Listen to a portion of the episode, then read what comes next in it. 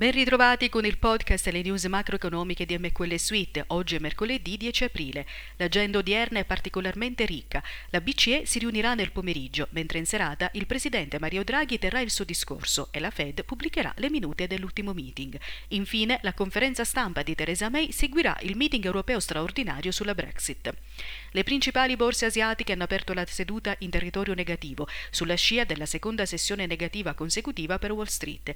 Gli investitori tornano tornano a temere un rallentamento dell'economia dopo che il Fondo Monetario Internazionale ha rivisto a ribasso le previsioni della crescita mondiale per il 2019 da 3,5% a 3,3%, il livello più basso dalla crisi del 2009.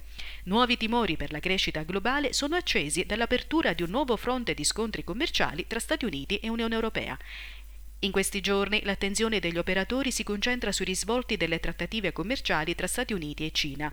Infatti, nonostante i progressi compiuti, rimangono ancora molte questioni da risolvere che lasciano Washington insoddisfatta. Le incomprensioni fra le parti gettano dubbi sulla chiusura dell'accordo entro quattro settimane, così come annunciato da Trump lo scorso weekend. Tokyo apre con una perdita dello 0,6%, frenata dallo yen, che si apprezza davvero poco nei confronti del dollaro. Oggi il governatore della Bank of Japan, Haruhito Kuroda, ha promesso che la banca continuerà il potente allentamento monetario finché non verrà raggiunto il target di inflazione del 2%. I rendimenti dei titoli di Stato a lungo termine si muovono a tassi leggermente negativi a causa dell'avversione al rischio degli investitori globali, ma non creano problemi, secondo quanto riferito da Kuroda.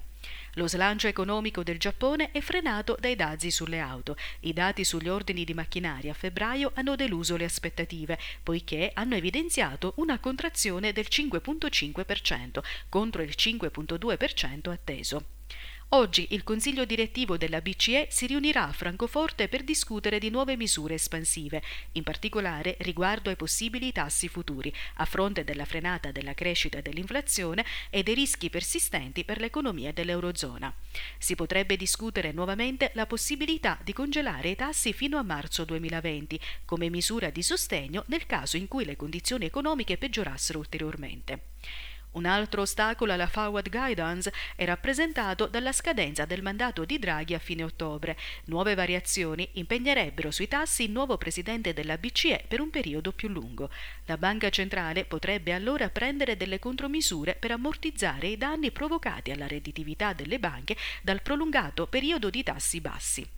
È tutto per il momento, vi auguro buon trading e vi do appuntamento con l'analisi serale di MQL Suite.